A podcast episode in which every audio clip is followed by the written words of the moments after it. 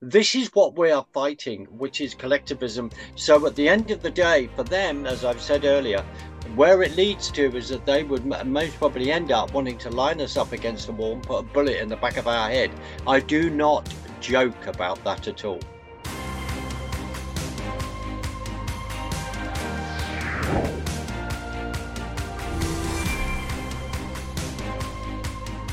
Welcome, everybody, to Conversations That Matter. I am your host, Alex Newman. We have two very special guests joining us today. Filmmaker Mark Sutherland. He's, award, he's an award winning filmmaker. He's been doing films for decades. He's done some really good ones like Between Lambs and Lions. Uh, he's done some really, really great work. Uh, he's also interviewed regularly on a lot of different platforms about his work. And uh, he and our next, and our other guest uh, just got back from the Parliament of World Religions in Chicago. And uh, that's what we're going to talk about today, folks. There is a very concerning trend taking place when it comes to religion, right? They're not just trying to build a one world political and economic order. There is a concerted move toward a one world religious order as well. And uh, one of the top experts on the world in this, I believe, is Carl Teichrib, our other guest. He's a researcher, writer, lecturer. Uh, he's focused on what he describes as a paradigm shift sweeping the Western world, uh, especially looking at it from a Christian perspective. So he goes to a lot of these conferences, uh, not just the uh, the Parliament of World Religions that they just got back from. Uh, he's a regular attendee at like Burning Man. He's, he's been to a lot of pagan and Wiccan gatherings. He's been to UN events, the UN Millennium Forum, the International Congress of the World Federalist Movement. So he he has studied this in depth and he's put it into a number of very, very important works, including his absolutely stunning book, Game of Gods, The Temple of Man in the Age of Re-Enchantment. Uh, and he shows how these global religious and political and cultural developments are all happening in unison, and that there is, of course, an agenda behind it. Um, gentlemen, welcome to the program. Let's start with you, Carl, because you've been actually going to these meetings for a long time. You guys were just at the Parliament of World Religions in Chicago um, you know, the, the first couple of segments we were talking about this global push to bring all the religions of the world together behind this global agenda. Um, did you see evidence that that trend was uh, was materializing at this Parliament of World Religions? Oh, obviously. And it is materializing. It's coming together. You can keep your diversity of faiths. That's one of the important parts that comes out of attending events like this. They celebrate the diversity, so long as within your diversity, you are in tune with that common agenda, with a one world agenda. And so you can be a Baha'i or a Muslim or a Buddhist or a Christian, and you all have your place at the global table so long as you're all in agreement for a, a global uh, perspective. And exclusive truth claims, like Jesus Christ being the way, the truth, and the life, that is anathema. That's wrong. One of the interesting takeaway, because I've been attending these events for, for years now, this is my fourth parliament, and I've been to uh, other interfaith events, is the language shift. And Mark will be able to speak to this very well because he saw it from the more sharp edge of the spear. And that is at one time, the interfaith community would describe us as fundamentalists, and then we became exclusivists, and then extremists at the 2018 Parliament, we were labeled as supremacist. At this one, we were considered to be authoritarians. And so the language has shifted, has become more radicalized, more uh, divisive, and uh, it certainly sets us apart from what the global community is doing. That is fascinating, Carl. And I do want to drill down into this subject. Uh, you know, one of the most chilling things that I think I ever read was Alice Bailey's talk of this new age and how the, the real problem was this great heresy of separateness, those dang Bible believing Christians that just don't want to be a part of this wonderful global new age community that we're building. And, um, you know, she doesn't say it explicitly, but you really get the sense that uh, the solution is really the, the, uh, extermination of people who don't want to participate. And uh, I, I, don't think, based on reading Alice Bailey's work and her communication with these ascended masters, that that is um, too extreme a leap to make. Um, Mark, let's go to you. Um, this is the first uh, Parliament of World Religions that you've been to. Uh, tell us a little bit about what you saw, what jumped out at you. Well, absolutely, and good to see you, my friend. I um I felt as though I'd entered the Death Star, as in Star Wars, and um you know one of one of the pictures that I had was seeing a man, I think it was a man with a beard in a skirt with a collar around his neck. In other words, it just represented everything to me as Bible believing Christians, as followers of Christ, that we would turn around and go, well, hold on a minute. You know, all of you, all these people, if they're turning around saying they're coming from the Christian denomination, you are profoundly then left wing. It's all collectivism and all the rest. But of course, other faiths were there and they're all sort of celebrating each other, etc. But the key thing to me, Alex, it is NGO central, non government organizational central. There they are, the big push for Gaia, e.g., we worship the creation but not the creator, a big push to get rid of fossil fuels, etc. None of this is a shock to you personally because of some of the other meetings that you've gone. But and carl can go into this. When we look at the dis, the history of the whole interfaith movement the one world government movement and i'm afraid to say that the church has played a massive part within that and has been hijacked. When i then am attending I didn't attend this, but of course it's in this booklet here. When I'm reading seminars of the rise of white Christian nationalism and the threat to US democracy, well, the first thing to say that you are not a democracy, you are a representative constitutional republic with alienable rights. And as Carl quite rightly opened up, this whole thing, as we would all say, words matter and look at this lexicon as he was talking about in 2018 we you know this horrible thing of all these christians in the way. You've just quite rightly quoted alice bailey this whole theme. And between the first parliament in 1893 and the second parliament in 1993 100 years.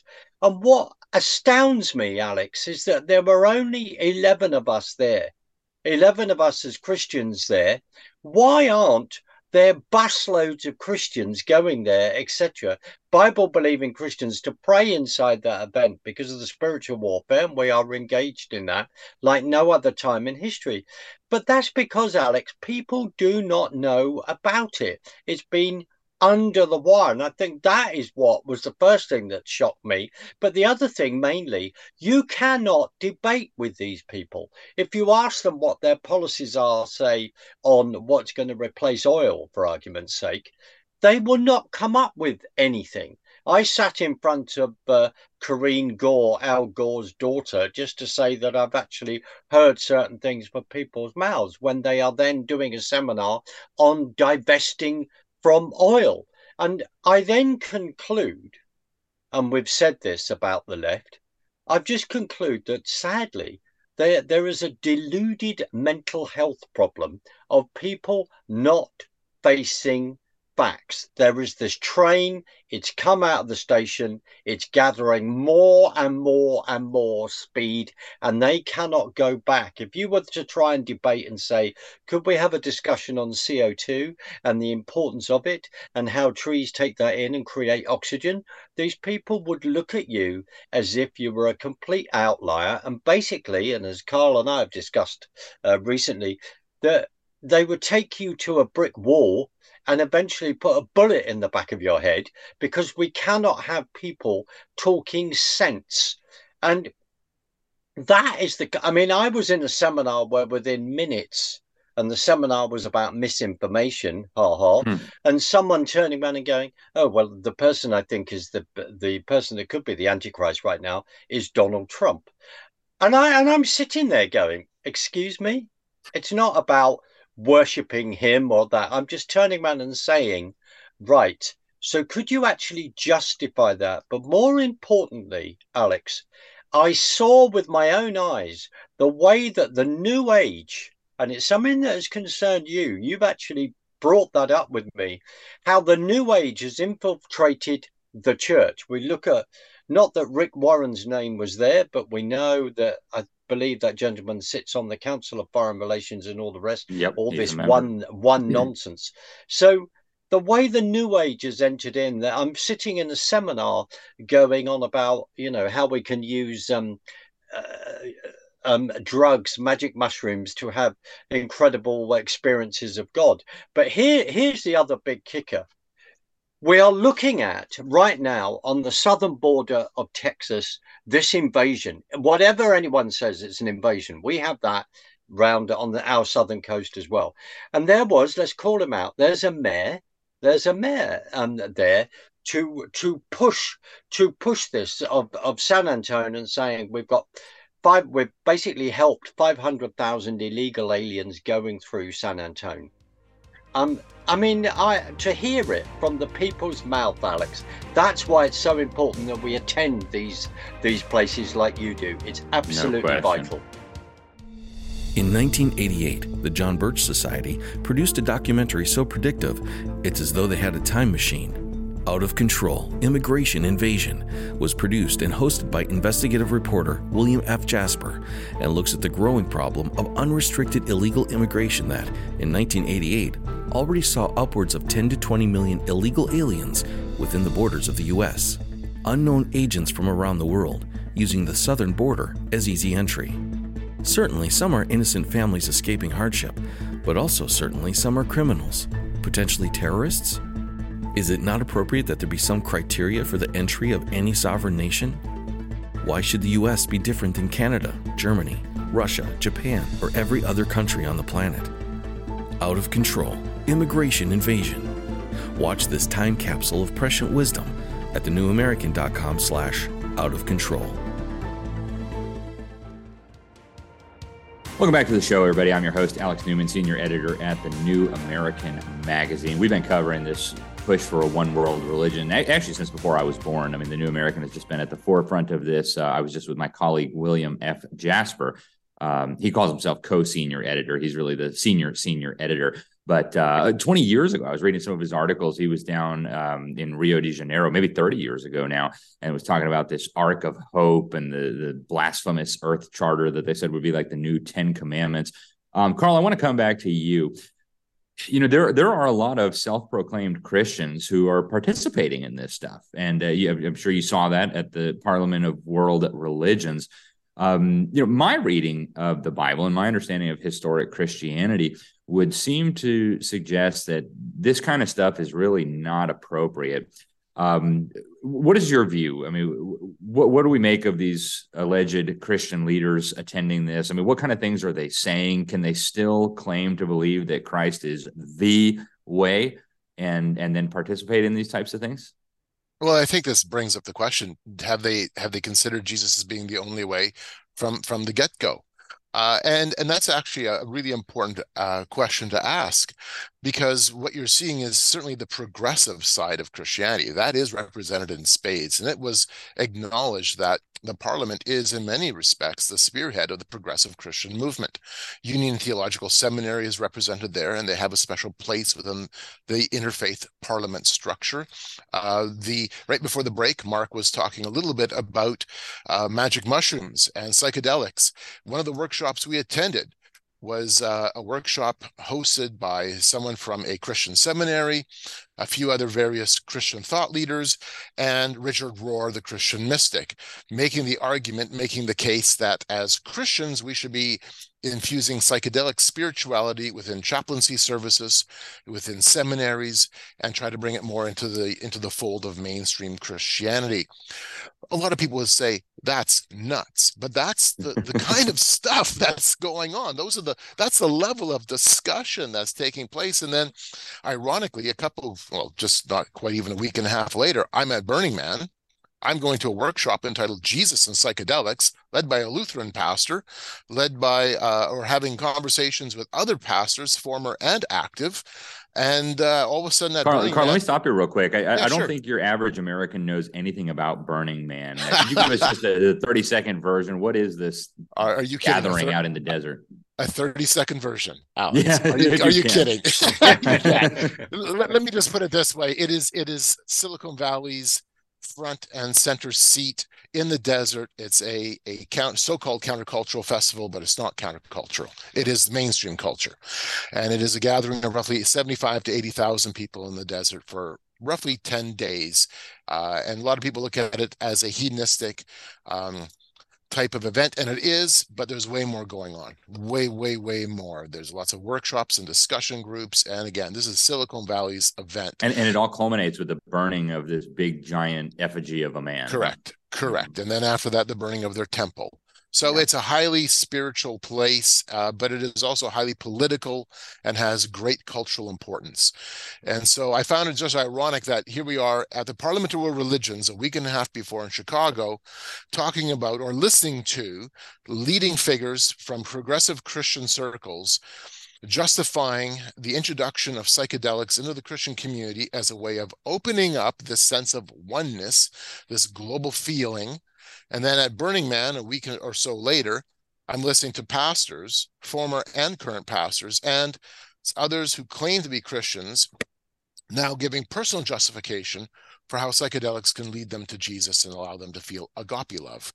So uh, th- that's a trend. There's a trend there. And this is one of the reasons, Alex, why it's important to, for us to go to events like this, because this is where you will hear where the trends begin to unfold before it ever hits mainstream. It's fascinating, fascinating stuff. And th- th- this is stuff that's not being reported in the mainstream media by and large. Um, Mark, uh, where do you think this all goes? I mean, if they continue marching onward of this unification of world religions behind this agenda, the unification of world governments behind this agenda, this unification of the major businesses of the world, uh, as represented by the World Economic Forum and other major organizations, where, where does all this lead if if it doesn't get stopped? Well, at the end at the end of the day, it is leading to a one world government system. We've said it simply with a one world religion, and that we will see that the the only way, the truth, and the life through through accepting Jesus as your Lord and Savior will be will be pushed out, will not be accepted at all. And the fact that there, I see us as Bible believing Christians there is persecution. There will, will be a lockout of of society because this whole mantra, mantra of collectivism says well you have to have these this way of thinking you have to have these thoughts and can't you you know live this utopian dream and the fact that we all have to buy in. And then it comes down to as carl constant talked about for many years the 17 as you have alex the 17 development goals and then it's agenda 21 agenda 30 and then we've got to save the planet. And when we come out with well hold on a minute the planet's fine. It's not overpopulated. We're called to go out and subdue the earth. In other words we come out with every single thing from a biblical point of view we are not going to be liked now one of the sessions that Carl and I just quickly sat in was around literally a round table under Chatham House rules, which was a very interesting experience. And I'm sitting behind David Saperstein, who was Obama's ambassador to religion. In other words, look at the high level of stuff that is going on. And as you've said unless we go there unless we hear it from the from the mouth of these people many people will not will not believe us. We know we know what the book of revelation says. We know that. Are we being called right now to pray to stall things? Because our priority is to preach the gospel not some utopian loving, which certain strands of Christianity, of what I wouldn't say they're Christians, certain people have then brought into whether that's having your best life now or the fact that um, you know mr warren with mr drucker who influenced him who you know was into eastern mysticism and this whole new age immersion. The key is this alex. They want to wipe out our individual relationship with our creator. God says, you know, I've made you in my image. I have something important for you to do. I have an individual role on this earth to do. You are special in my sight. This is this is what we are fighting, which is collectivism. So at the end of the day, for them, as I've said earlier, where it leads to is that they would most probably end up wanting to line us up against the wall and put a bullet in the back of our head. I do not joke about that at all. Yeah. And, you know, I, I, think a lot of people hear that and they think that sounds really far fetched. But I think the more you dig into this, it, it, becomes clear that we're really dealing with evil here. And for people who think that sounds far fetched, I, I, just encourage you to look back through history, look back through human history, look around the world today. Historically, that has been the norm. I mean, Christians have been relentlessly persecuted for 2,000 years. They've been beheaded. They've been fed to lions, and um, and it's because they say, you know, we're we're not of the world. Sorry, we're not going to participate. Uh, Carl, we're down to just about two minutes left here. I want to just ask you for, for final thoughts. How, how should we be responding to this? I mean, it's one thing to talk about it on the radio and on, on video platforms, but how, how should Christians and people who are alarmed by these trends respond? Well, first of all, we can't respond with fear. Mm. We, ha- we have to be able to respond with, with sound uh, thought, with good biblical discernment and be able to call out things as they are and quit living in fear. My goodness, we live in fear. Mm-hmm. But one of the things too that we need to recognize that this uh, that this is essentially an alternative salvation message. That is what the world is giving us. So when we learn to see it that way, then we intrinsically can recognize that this is under its its trappings a spiritual issue, front and center and being and then it's we see how it's played out of course in the rest of the world around us. So as christians we have to have that perspective and then be able to guard our children our family and our churches as we see these pressures coming on us. And be aware of what those pressures are without fear. Yeah i couldn't agree with you more carl and, and I, there's a concerted agenda to keep people in fear whether it's covid whether it's uh, you know, some natural disaster. They, they just want us in constant terror. And uh, we, we really need to stop. Um, gentlemen, we're just about out of time. Uh, Carl, what's the best place to follow your work and what's the best place to get Game of Gods? You can go to gameofgods.ca. That is my book's website. You can read excerpts and you can order it through that venue or through Amazon. Uh, you can also go to forcingchange.org, which is an archived collection of my articles and research reports. Fantastic, Carl. And, and I'll tell you, folks, it's uh, one of the most insightful books I've ever seen on these subjects. Uh, it's very, very good. Uh, Mark, we're almost out of time. How can people follow you and watch some of your great films? Brilliant. Thank you. www.marksutherland.org is where you can find me and also find me on Twitter on the Sutherland Report and on Facebook as me. Good to see you, my friend. And thank you so much for having us both on today. It was an honor and a pleasure. Thank you so much, gentlemen. All righty, folks. I'm Alex Newman. Thanks again for tuning in to Conversations That Matter. I am your host, Alex Newman. Get over to thenewamerican.com. If you're not yet a subscriber to the magazine, you need to be. Actually, if you use that promo code Newman, you get 10 bucks off on the uh, print subscription. Also, uh, get signed up for the free daily headlines. There, there's no reason why you should be relying on the fake media when you get all the top headlines from the New American for free in your inbox. So thanks again for tuning in, folks. I am Alex Newman. Again, this is Conversations That Matter. Until next time, God bless you all. All right, parents, listen up. We've all seen the countless examples of how radical, radical leftists have been destroying American schools. It's no longer just about the terrible math and reading levels. Now, radical left teachers birthed from liberal universities are forcing gender indoctrination in, ch- in kindergarten. They're teaching lessons on white guilt. Freedom Project Academy has perfected live on online learning over the course of a decade. I get a ton of great feedback about this program, a ton. They're built on Judeo Christian values, a classical curriculum. What does that mean? It means they're taught, your children are taught, taught the way that the founding generations of the country. My own son Noah did Freedom Project Academy for uh, several years uh, when he was younger. The more we tell our friends about these things, the more people will get on board. And I, and I believe that we can be the catalyst to some real change. We must save the West our way of life and our culture is under attack. And because of patriots like you and your project, I have optimism for the future.